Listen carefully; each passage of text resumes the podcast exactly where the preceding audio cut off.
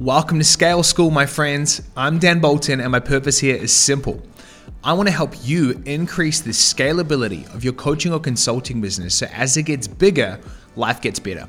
Here we will be talking everything from getting clients, keeping clients, teams, leadership, but most importantly, making scaling simple and fun again. Thanks so much for tuning in, and I hope you get a ton out of today's episode. What's up, friends? Today, I want to tell you the tale of how we took our business from one hundred fifty K a month to just shy of three hundred fifty K a month in under ninety days. This is for you if you were stalled out in your growth, or even if you're growing fast and want to figure out how to do it faster and better. And this took place at the end of twenty twenty-one. And we are no longer at this size. And there is good reason for that, because uh, going from a two million dollars run rate to a four million dollars run rate in ninety days, uh, there's a lot to it. Uh, it's intense. But also I realized that that was not the kind of business I wanted to build. Regardless though, the eight things I'm going to share in this video were key to making it happen, and are the same things I'm using to apply to our business now to make uh, you know, possible ninety-five percent plus uh, profit margins, aiming for a million dollars in profit this year in less than fifteen hours a week. The same rules apply. And so regardless of whether you're at five K a month or five hundred K a month, I think these are going to be incredibly helpful for you. So let's just dive right in. Um, When we were in twenty twenty-one, uh, business was complex, but we had a really good offer that was that was starting to really crush. Early twenty twenty-one, I had the incredible privilege of working with Alex Hormozi for a number of months. And ironically, the growth did not happen until quite a little bit after we had um, finished working with him. But but. It taught me some really foundational and fundamental lessons that I want to share here today. And when we grew, I actually publicly predicted it. So we were literally at one hundred sixty K a month, and I said publicly, not, not in some kind of boastful way, but just in kind of an offhanded comment at the start of one of the posts, I said, you know, I think we're going to double in the next ninety days. And we had really clear plans and intentions on why we were doing it and how we were going to do it. And so I just want to break down eight things that were really powerful for me. Now, not eight, not all eight might apply for you, but I know that there'll be two to three things that are going to really resonate and hopefully give you an insight and an understanding as to why you might not be growing in the way or at the pace that you would like. And so let's start off. Uh, number one, offer is king. Now, this should be no surprise to you, right? Speaking of Hormozi, the purple Bible that he introduced to the online space, uh, one hundred million dollars offers, all brought us back to the fact that the offer is the most important piece of the business, right? And it's and it's more important than you realize, because if you do not have an offer that is good, right? Not only is marketing really, really hard, not only is sales really, really hard, but delivery is really, really hard. And most of us design offers with delivery not in mind at all. We're just going, what promises can we make? What can we throw at this thing to solve problems and get yeses? Um, and then we think about delivery later. But there are a couple of key things that we really weighed up in twenty twenty-one that made a profound difference in our ability to sign clients. There was a period there where we were signing a high ticket client at ten thousand dollars each every single day. I think we kept that up for about sixty days in a row. And that was no mistake. We launched an offer. We publicly, uh, Hormozi's book came out, right? The, and the phrase was, an offer so good, you'd feel stupid saying no. And so we did some work through that book. And then we publicly posted, right, a big red uh, graphic. Some of you who've been around for a while might've seen it. And it said, an offer so good, you'd feel stupid saying no. And what we had done at that point was we implemented recruitment into our coaching offer. Now, regardless of what industry you're in, whether you're in the health coaching space or the business coaching space or something else, um, the, the principle applies, because we identified there was this one big aspect that all of our clients were struggling with when it came to getting out of the direct message appointment setting process themselves. They were they were struggling, uh, even if it was working for them, they were spending hours a day in their direct messages. And in twenty twenty, I uh, got my first really good appointment setter. And then early, late twenty twenty, I released uh, an, an ebook called The Appointment Setting Playbook, How to Hire, Train, and Manage Hyper-Profitable Appointment Setters.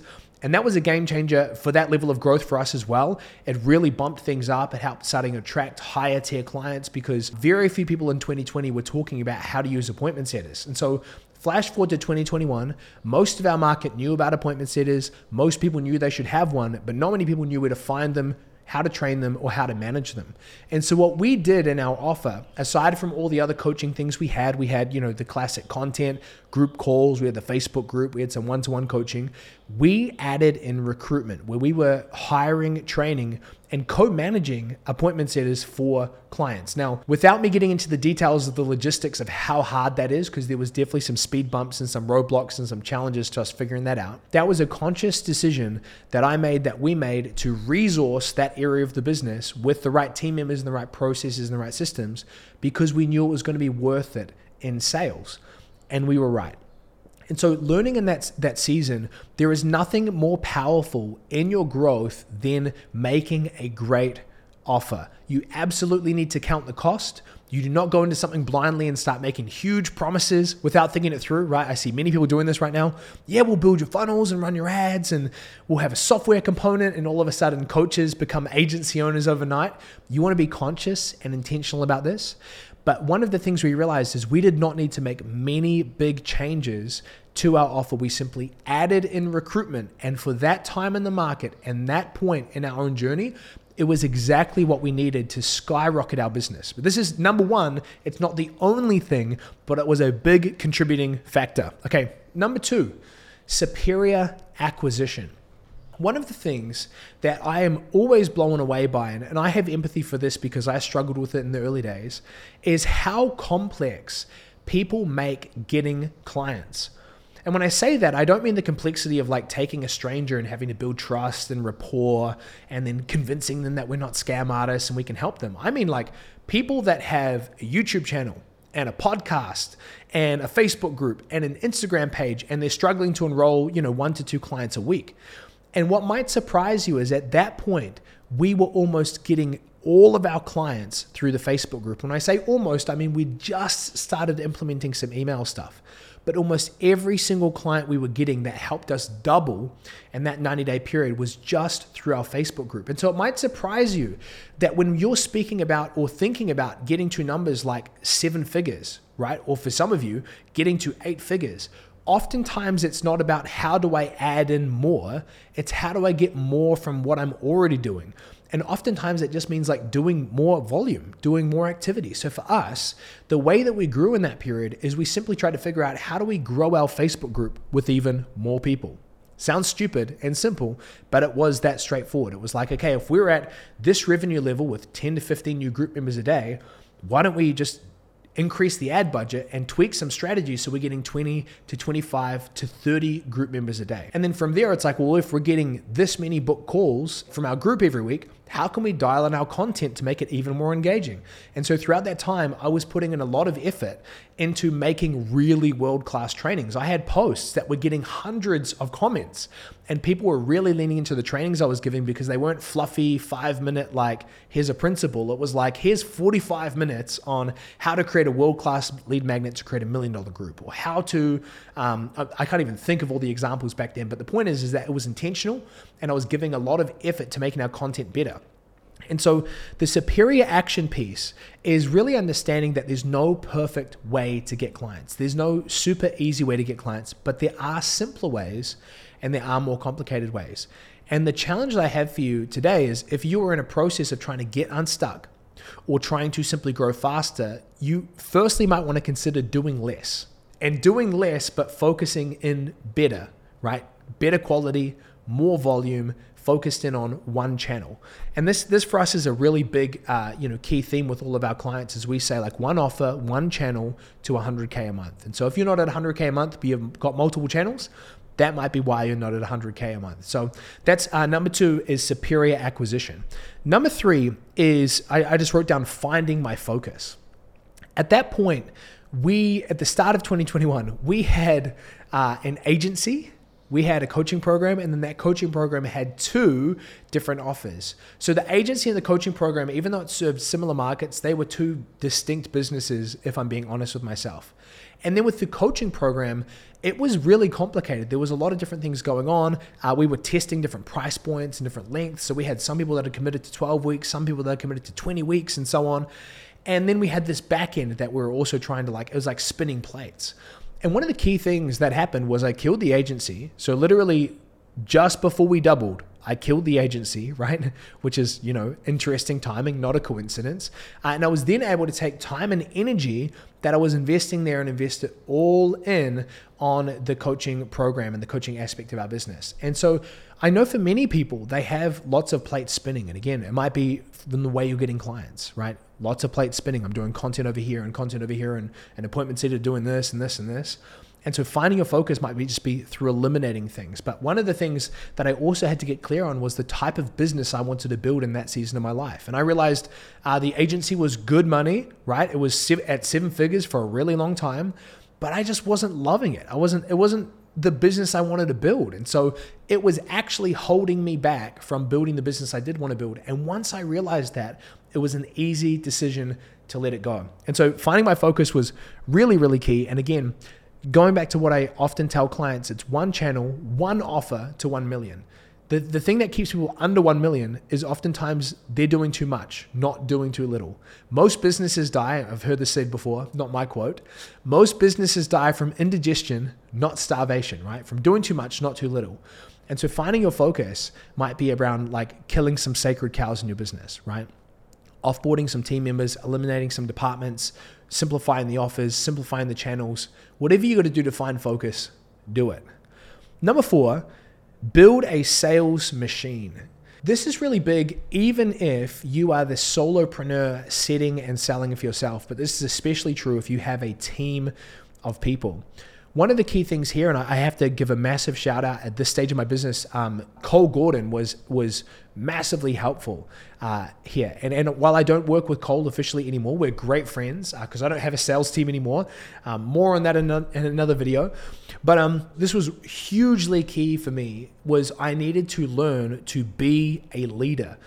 And I'm telling you right now, if you have struggled to bring on an appointment setter or bring on a closer, or you've got closers and setters right now and you're struggling to get momentum with them, uh, it's like ten percent the wrong person and ninety percent your ability to lead them. So what I mean by that is, like, we often get people on board and we they're not performing the way they want to, and so we think like, oh, it's the person. Like, we just need to get a new person. And so then you have people that have gone through twelve appointment setters and they go, oh my gosh, it's the appointment setters. They're all they're all crap. They're all terrible.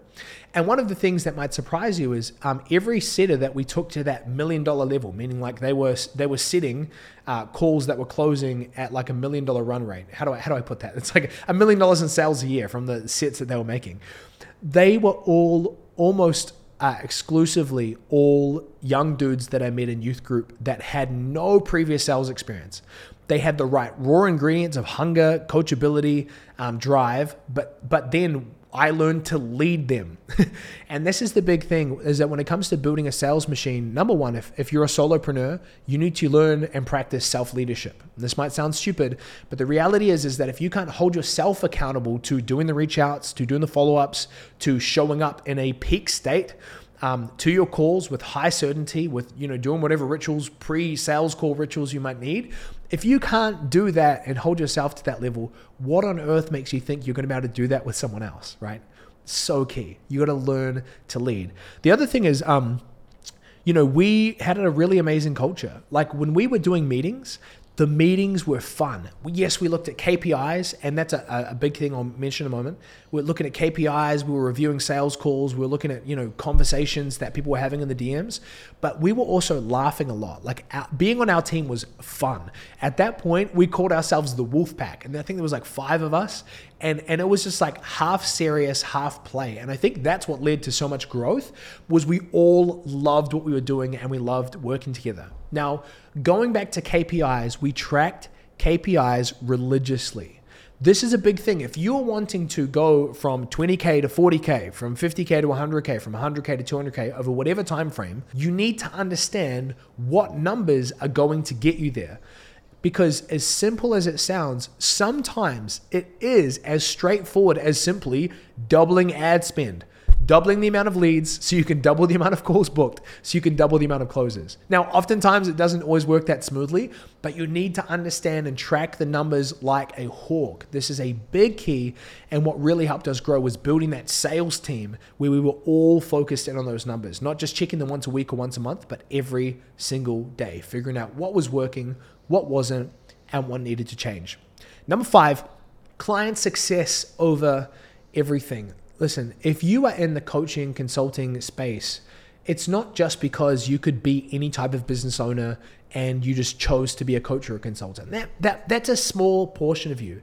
The majority of people that I work with are impact-driven, purpose-driven people who want to make a change, who want to work with incredible clients, who want to change their lives. And oftentimes we lose that coaching identity and we just get obsessed with marketing and sales. And one of the things that gave me so much confidence to scale so fast in such a short period of time was having confidence that we were looking after our clients well, that we were doing right by our clients, that we were investing time, energy, money. Uh, we had a, a great client success team at that point with concierge, coaches, all of that. And a lot of my time outside of acquisition was figuring out, how do I make the client experience better? And so despite popular opinion, you know, we, in that time, rather than as we added more clients, we, you know, took more hands off. A lot of people can go, you know, I'm just gonna have a group program where there's just course and group calls.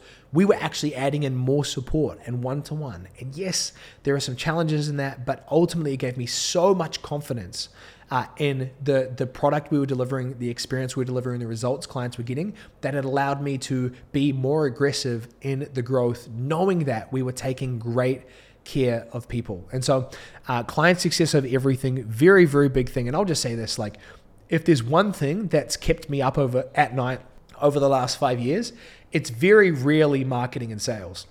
Definitely there have been seasons where it's like, oh my gosh, we haven't got a client in a while. Like, there was a type period of time where we were trying to cold call people back in early twenty twenty-one.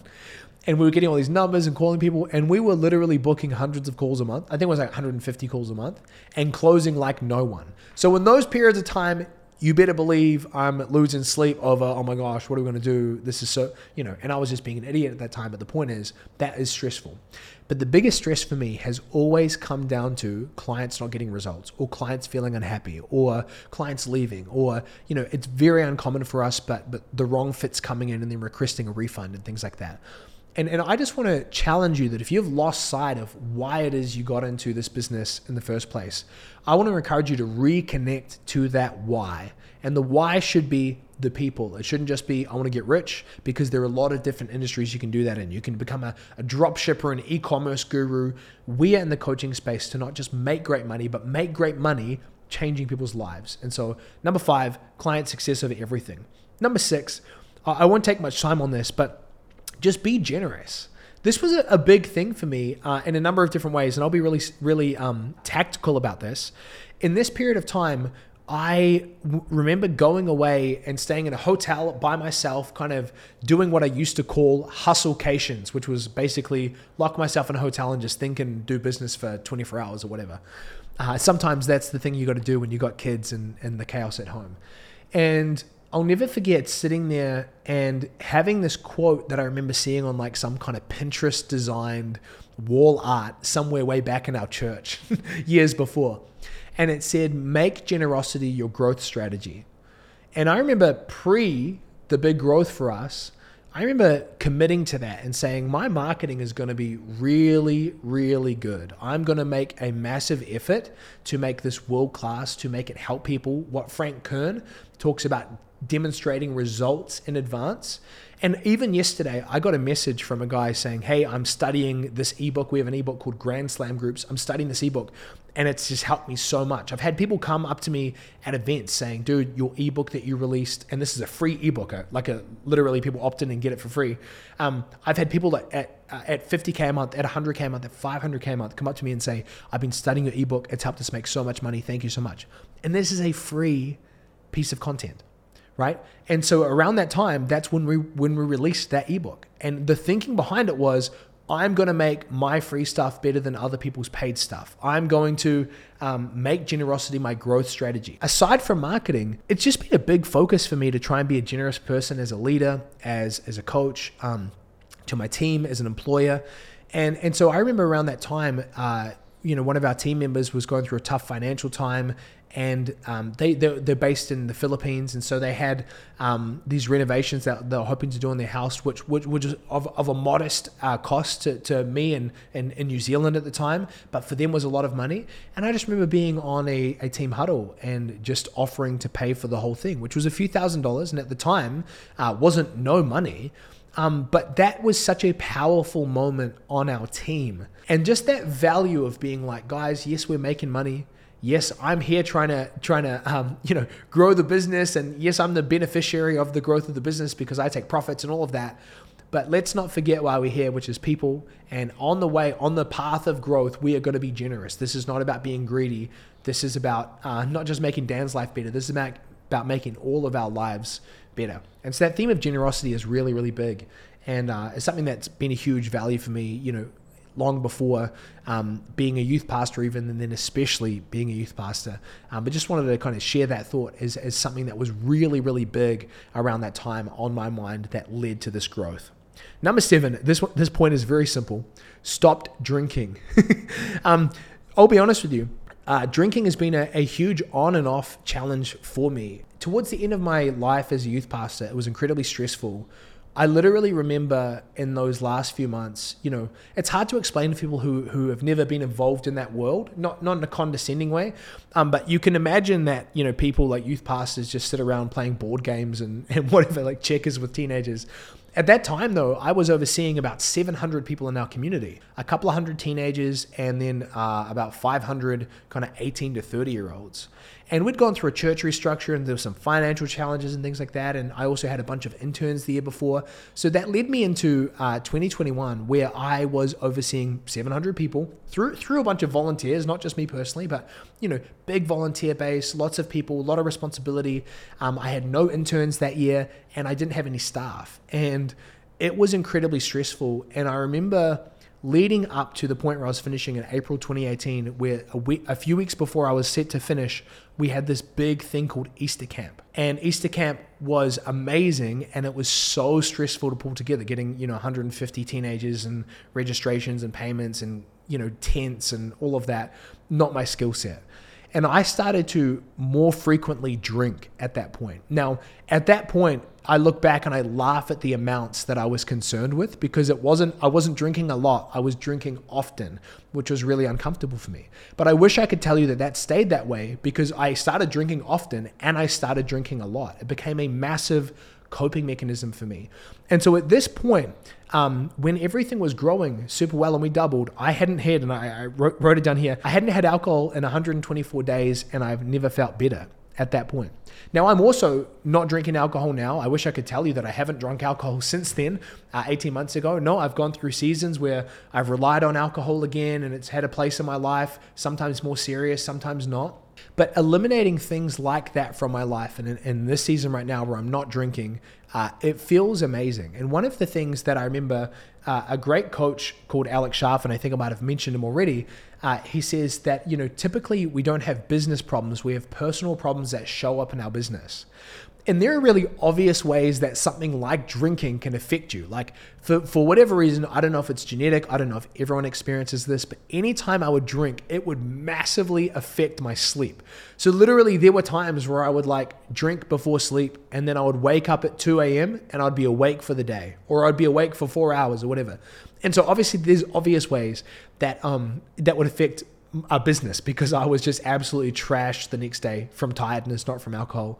Um, but the point is, is that, that it was really obvious to draw the connection between personal and business. But sometimes it's less obvious. Like sometimes you have an unmet emotional need that is causing you to be codependent with clients.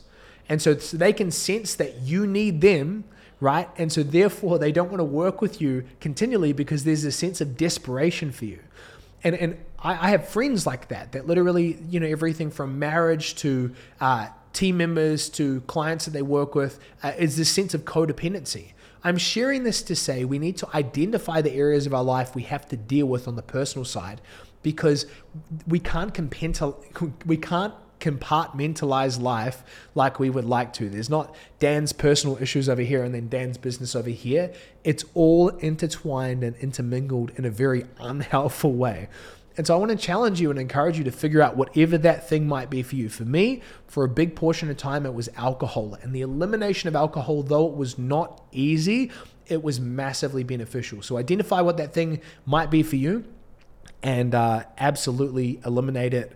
You know, do what you got to do to deal with it. Slay the, slay the dragons, face the demons, go into the darkness and do the deep work. Because ironically, sometimes that is the only change you need. You're, you're maybe not one business strategy away. You may be just, um, you know, doing some deep personal work away from getting to your business numbers that you're trying to reach.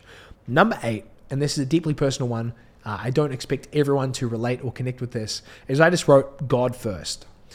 You know, it's no, uh, like my faith in Jesus is no um, secret. You know, as a pastor, uh, Jesus, faith, God is all very much a part of my life. But going from being a pastor where my faith was such an obvious part of my life, meaning like it was obvious to me, I could see how my faith connected to what I was doing, right? We were out there trying to literally save the world. We thought souls were on the line. And I don't say that in a condescending way. I just mean like, you know, we weren't just putting on church events. We were literally coming at everything we were doing as if eternity was on the line for people.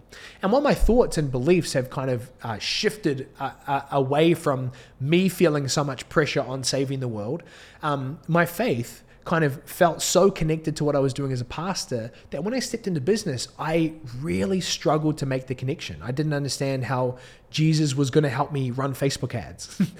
And and I, I say this and I bring this one up because I think we all need a reason bigger than just us to do what it is we do. Now, I believe God is real. I believe that that Jesus is real. But regardless of what you believe, you need to connect with something bigger than just your own ego to grow your business. For me now, I feel so deeply connected with a mission and a purpose that I believe has been given to me by God to literally sit in front of you right now and shoot this video. And because of it, I feel like I've got excess energy. I've got abundant energy. I'm excited to do this. It's a privilege. When you lose sight of your why, when you lose sight of your purpose, everything becomes a grind.